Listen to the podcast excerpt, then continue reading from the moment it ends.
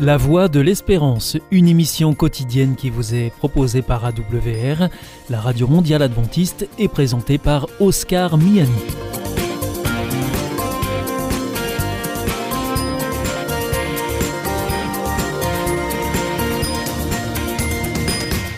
Merci de votre fidélité à la Voix de l'Espérance à travers les ondes, par Internet sur www.awr.org ou aussi grâce à votre téléphone. Aujourd'hui, au programme, dans quelques instants, ce sera votre rendez-vous santé. Ensuite, vous retrouverez votre chronique reflet d'actualité. Et enfin, nous terminerons avec une nouvelle réflexion sur notre antenne. Avec Destination Santé, Emmanuel Ducreuset. Bonjour à tous. Selon des chercheurs américains, les enfants qui ronflent régulièrement présentent des changements structurels au niveau du cerveau. Cela pourrait les exposer à certains problèmes comportementaux comme le manque de concentration. Ronflement de l'enfant et problèmes de comportement, voilà une association peu évidente. Elle vient pourtant d'être mise en avant par des chercheurs de l'Université du Maryland. Pour mener leur travail, les scientifiques ont examiné les examens par IRM de plus de 10 000 enfants âgés de 9 à 10 ans. Ils ont constaté que les enfants qui ronflaient régulièrement, à savoir trois fois ou plus par semaine, comme le rapportaient leurs parents, étaient plus susceptibles d'avoir une matière grise plus fine dans plusieurs régions des lobes frontaux de leur cerveau. Ces zones sont impliquées dans les capacités de raisonnement et le contrôle des impulsions. Ainsi, les troubles respiratoires du sommeil, comme l'apnée du sommeil, étaient bien associés à certains problèmes de comportement, comme un manque de concentration, des troubles d'apprentissage et des comportements impulsifs. Pour les auteurs, les parents doivent donc être particulièrement vigilants aux nuits de leurs enfants, surtout qu'une ablation des amygdales et une opération des végétations peuvent aider à régler les problèmes des ronflements. Nous savons que le cerveau a la capacité de se réparer, en particulier chez les enfants, expliquent les auteurs. Donc un traitement rapide des troubles respiratoires obstructifs du sommeil peut atténuer ces changements cérébraux.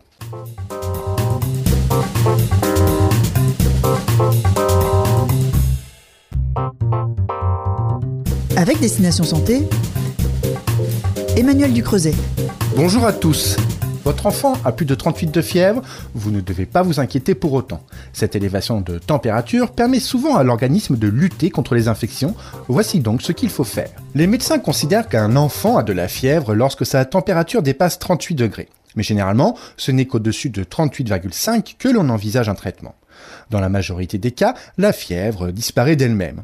Et vous n'aurez pas besoin de donner à votre petit un traitement antipyrétique. En revanche, si elle persiste plusieurs jours, que votre enfant est abattu, peu réactif, l'appel à un médecin peut être justifié. En présence de fièvre, hydratez régulièrement votre petit. Pensez à ôter les couches de vêtements ou les couvertures superflues afin que la chaleur s'évacue plus facilement. Enfin, veillez à maintenir la température de sa chambre entre 18 et 20 degrés. En France, quatre médicaments sont utilisés pour leur action antipyrétique, le paracétamol et des anti-inflammatoires non stéroïdiens que sont l'ibuprofène, le kétoprophène et l'aspirine. À noter que chez le nourrisson de moins de 3 mois, seuls le paracétamol et l'aspirine peuvent être utilisés. Veillez surtout à bien respecter les doses et les délais entre les prises et ne donnez qu'un seul médicament à votre enfant. Un dernier point, en cas de suspicion de varicelle, utilisez exclusivement du paracétamol et à la moindre question, interrogez votre pharmacien sur les précautions d'emploi, les doses et le nombre de prises quotidiennes.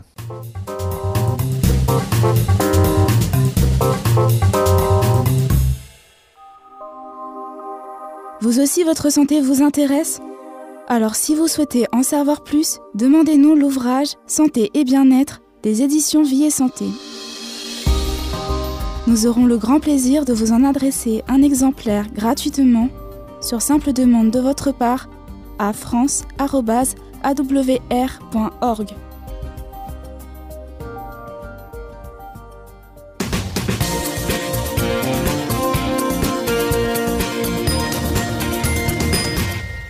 Vous êtes toujours à l'écoute de la Radio Mondiale Adventiste et c'est votre émission La Voix de l'Espérance qui vous est présentée par Oscar Miani et toute l'équipe pour vous accompagner jour après jour. Si vous souhaitez avoir notre grille des programmes ou bien si vous voulez vous adresser à nos invités, eh bien c'est très simple, il vous suffit de nous le faire savoir, soit depuis notre site internet sur www.awr.org ou alors par courrier à IEBC, La Voix de l'Espérance, boîte postale 100 77 193 Damary Lélis Cedex.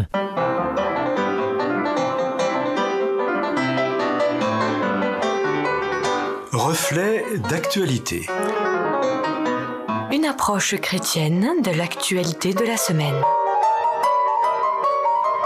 Pour la réflexion de ce jour, c'est un plaisir d'accueillir euh, Éric Denimal à notre micro. Pasteur de formation, Éric Denimal est également journaliste et auteur de nombreux ouvrages, parmi eux le plus récent étant le zapping de la Bible que nous vous présenterons en fin de cette chronique. J'ai cru que c'était une blague, mais l'article est paru dans un grand quotidien français le 20 et non pas le 1er avril. Selon une enquête de l'IFOP, près de deux tiers des Français croiraient au monde occulte, à la sorcellerie, à la puissance des marabouts et autres devins. Dans une France sceptique de tout, non seulement les croyances que l'on attribue généralement au Moyen Âge sont toujours présentes, mais la pandémie en aurait augmenté l'influence et l'audience. C'est en tout cas ce que déclare une maîtresse de l'occulte qui possède un cabinet réputé à Paris. Elle signale que sa clientèle a décuplé ces derniers mois.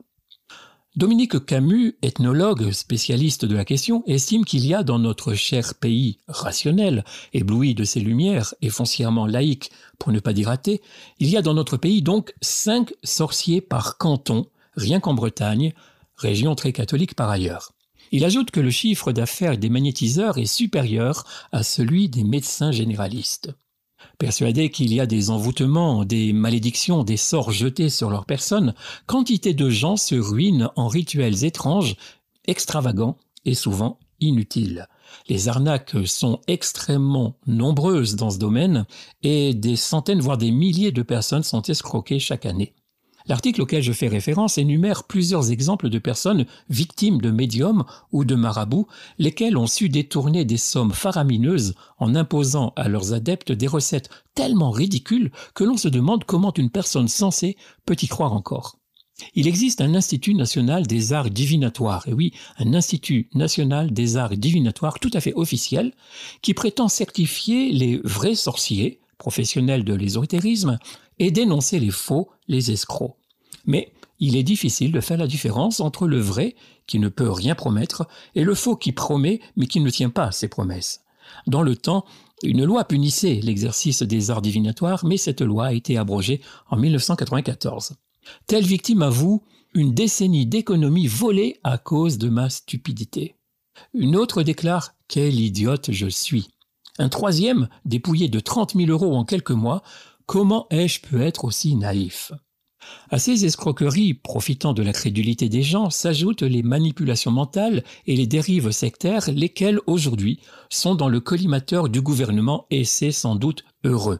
Mais mais quand le gouvernement veut protéger la population de ces truands, il met dans le même sac les marabouts douteux, les nouveaux gourous extrémistes de l'alimentation, les exorcistes islamiques et les sectes évangéliques.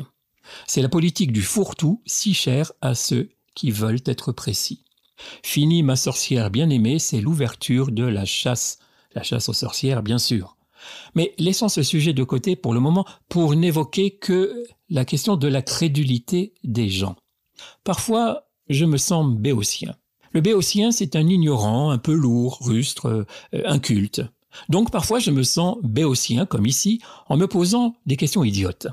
Comment peut-on croire en des sorciers, des marabouts et autres bonimenteurs jusqu'à abandonner tout raisonnement, toute logique, sa carte bleue et même sa dignité, et dans le même temps se méfier comme de la peste de l'Évangile?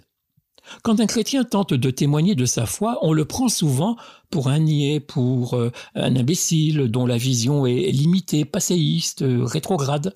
On refuse de croire ce qu'il croit en doutant que cela soit croyable. Quand une Église tente de partager le message qu'il a fait vivre en proposant des rencontres d'évangélisation, qui ne sont rien d'autre que des rencontres d'information sur l'Évangile, elle se voit taxée de prosélytisme dangereux et surtout, surtout, coupable de, de propager des croyances fausses, ineptes, insensées, arriérées et stupides. Tout cela au nom de l'intelligence et de la rationalité, mais ne s'agit-il pas ici d'intelligence et de rationalité sélective? Quelqu'un pourrait me dire euh, oui, mais en quoi le chrétien serait-il moins bonimenteur que tel gourou ou tel adepte occulte? Eh bien, celui-là, je répondrai, le chrétien construit sa foi sur un message écrit et accessible. Pas de mystère. Dès lors, pour savoir si on peut faire confiance ou pas à Jésus-Christ, il faut tout simplement lire l'Évangile.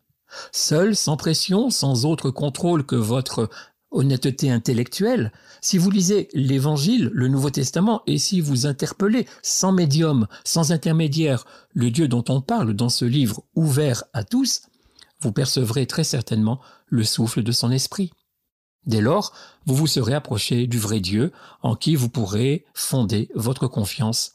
Et c'est gratuit. C'est finalement peut-être parce que cette démarche est trop simple qu'on a tendance à ne pas y croire. Trop simple. Trop simple pour être vrai. Chiche. Ce que je sais, c'est que Dieu, le Dieu de la Bible, tient ses promesses et qu'il ne cherche pas à tromper. Je termine mon propos par une petite anecdote qui vous fera sans doute sourire, mais à laquelle il est bon de réfléchir. Un jour, j'étais abordé dans la rue par une femme style gitane, presque une caricature de la diseuse de Bonaventure. Elle m'a demandé, à brûle-pourpoint, Est-ce que tu veux connaître ton avenir et savoir ce qui va t'arriver bientôt? Interloqué, je lui demande Vous êtes euh, vraiment voyante? Oui, et ma mère l'était aussi. Soudain inspiré, je lui ai répondu Si vous étiez vraiment voyante, vous auriez su que j'allais vous dire Non, ça ne m'intéresse pas. À bientôt.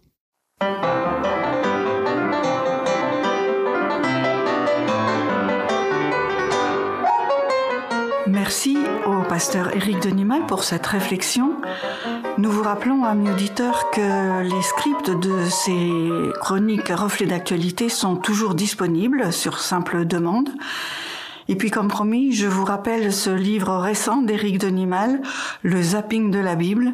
Alors, zapping, cela veut bien dire ce que ça veut dire, c'est-à-dire que vous passez d'une question à une autre, comme euh, qui aurait rédigé l'Ancien Testament, qu'est-ce que la Septante, qui sont les descendants d'Abraham, d'où viennent les grandes fêtes juives et chrétiennes? Eh bien, c'est à toutes ces questions et à bien d'autres que le zapping de la Bible répond grâce à Éric Denimal qui a fait pour nous un travail très fouillé. Vous trouverez cet ouvrage paru aux éditions Larousse dans toute bonne librairie, bien sûr. Et je vous rappelle que vous pouvez aussi nous contacter pour tout complément d'information.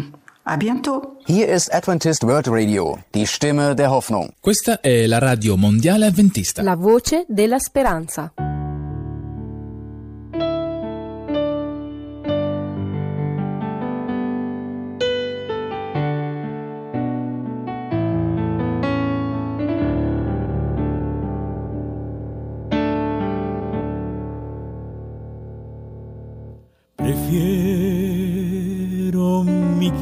Cristo al vano ropel. Prefiero su gracia a riquezas sin fin, a casas y a tierras.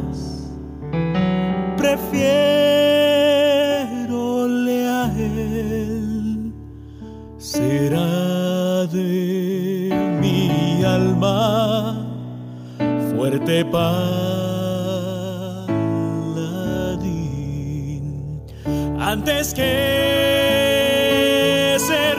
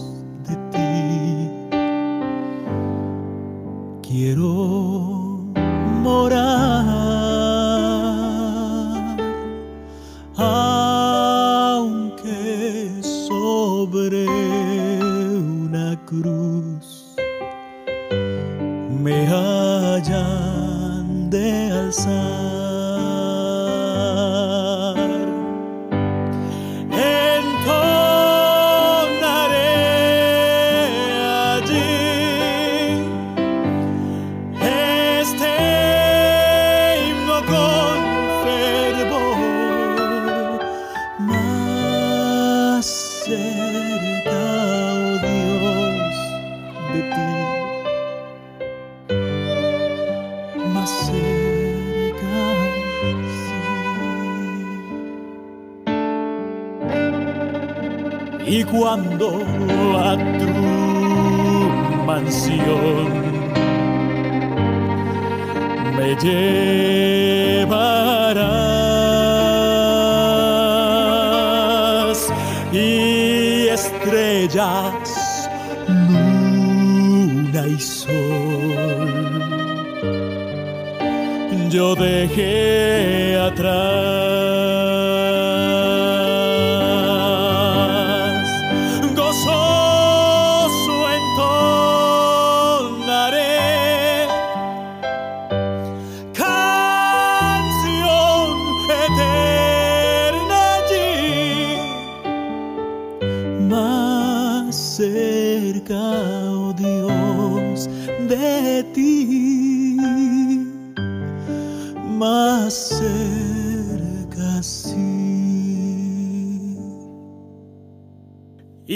antes que ser rey de cualquier nación y en pecado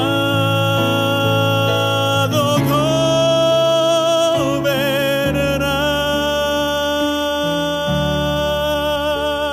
prefiero mi Cristo sublime Aleluya.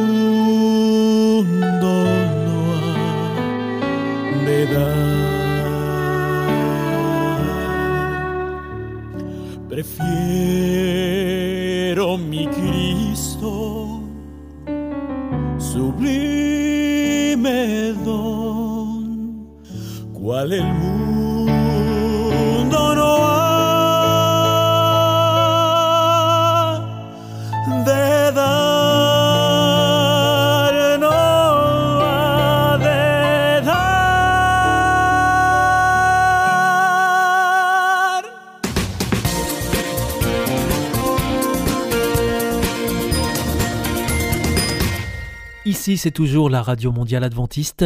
Vous êtes à l'écoute de la Voix de l'Espérance avec Oscar Miani au micro et toute l'équipe. Bienvenue à vous qui venez de nous rejoindre. Vous nous suivez en ondes courtes sur les 6155 kHz dans la bande des 49 mètres, à 4h30 en temps universel. À 8h, c'est sur les 15 145 kHz dans la bande des 19 mètres et à 20h sur les 9 780 kHz dans la bande des 31 mètres que vous pouvez nous écouter. Et maintenant, je vous propose de poursuivre. Valeur ajoutée, une réflexion de Pierre Péchou sur ces qualités qui nous rendent riches pour le bien de tous.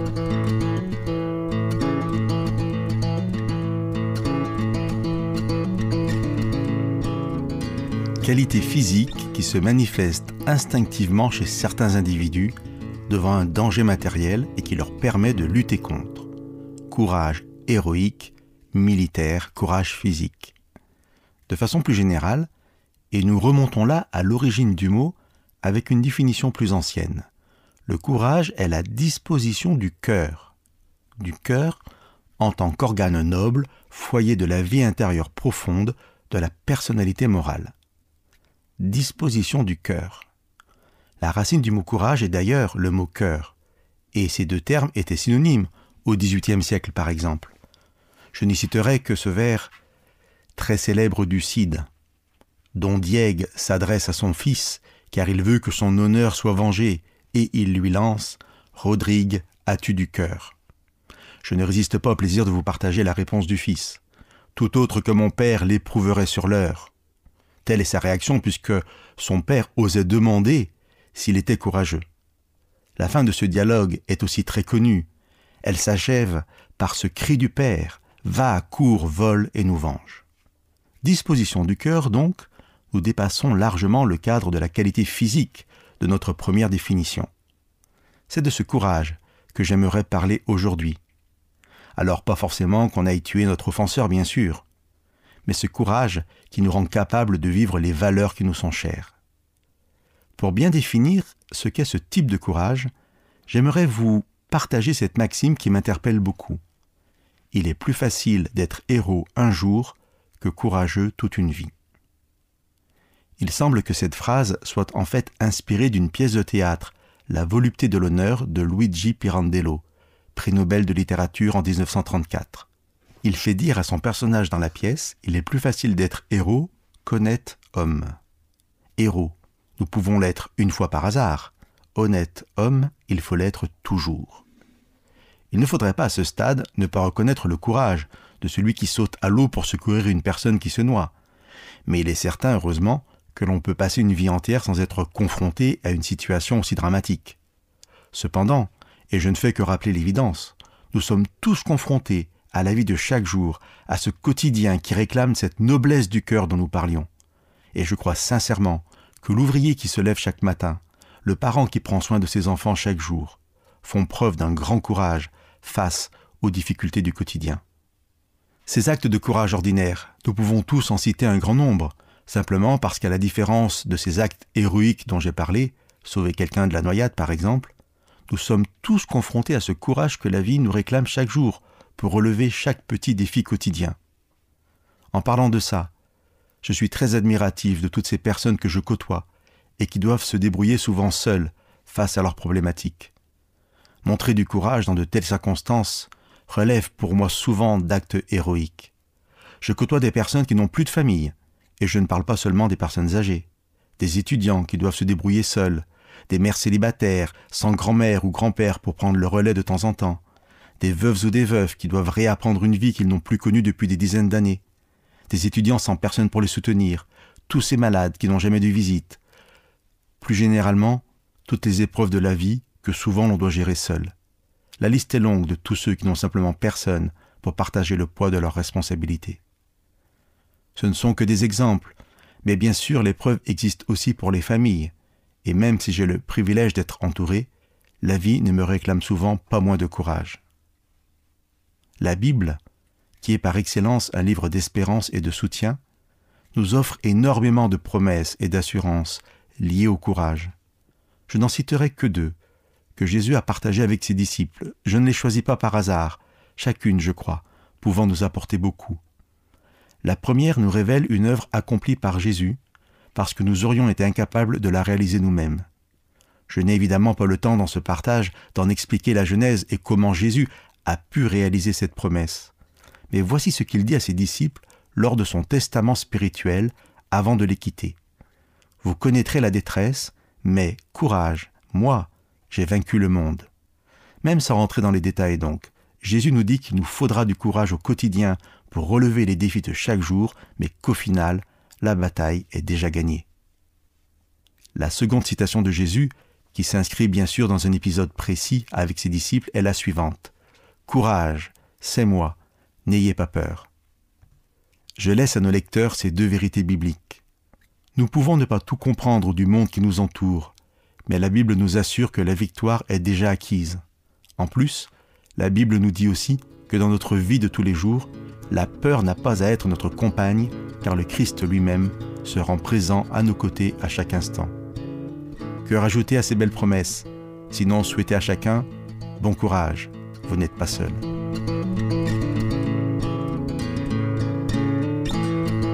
C'était Valeur ajoutée, une réflexion de Pierre Péchaud. Connaissez-vous la vie, la vraie? Vous aspirez à ce que la vôtre soit meilleure? L'IEBC, l'Institut de la Bible par correspondance, peut vous aider. Ces cours sont gratuits et à votre rythme. Retrouvez-nous vite sur www.iebc.org et vous verrez, votre vie va changer. Parce que croire, c'est la vie. Si vous souhaitez réécouter ce programme ou bien le partager avec euh, vos amis, retrouvez-nous sur www.awr.org.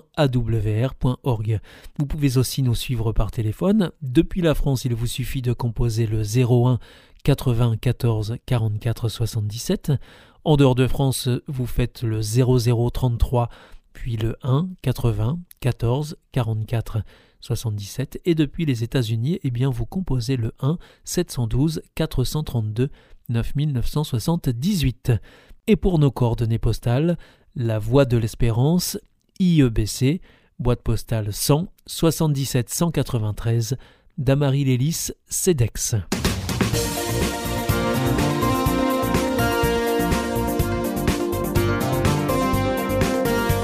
Votre émission est pour aujourd'hui terminée. Vous écoutiez la Radio Mondiale Adventiste et c'était La Voix de l'Espérance.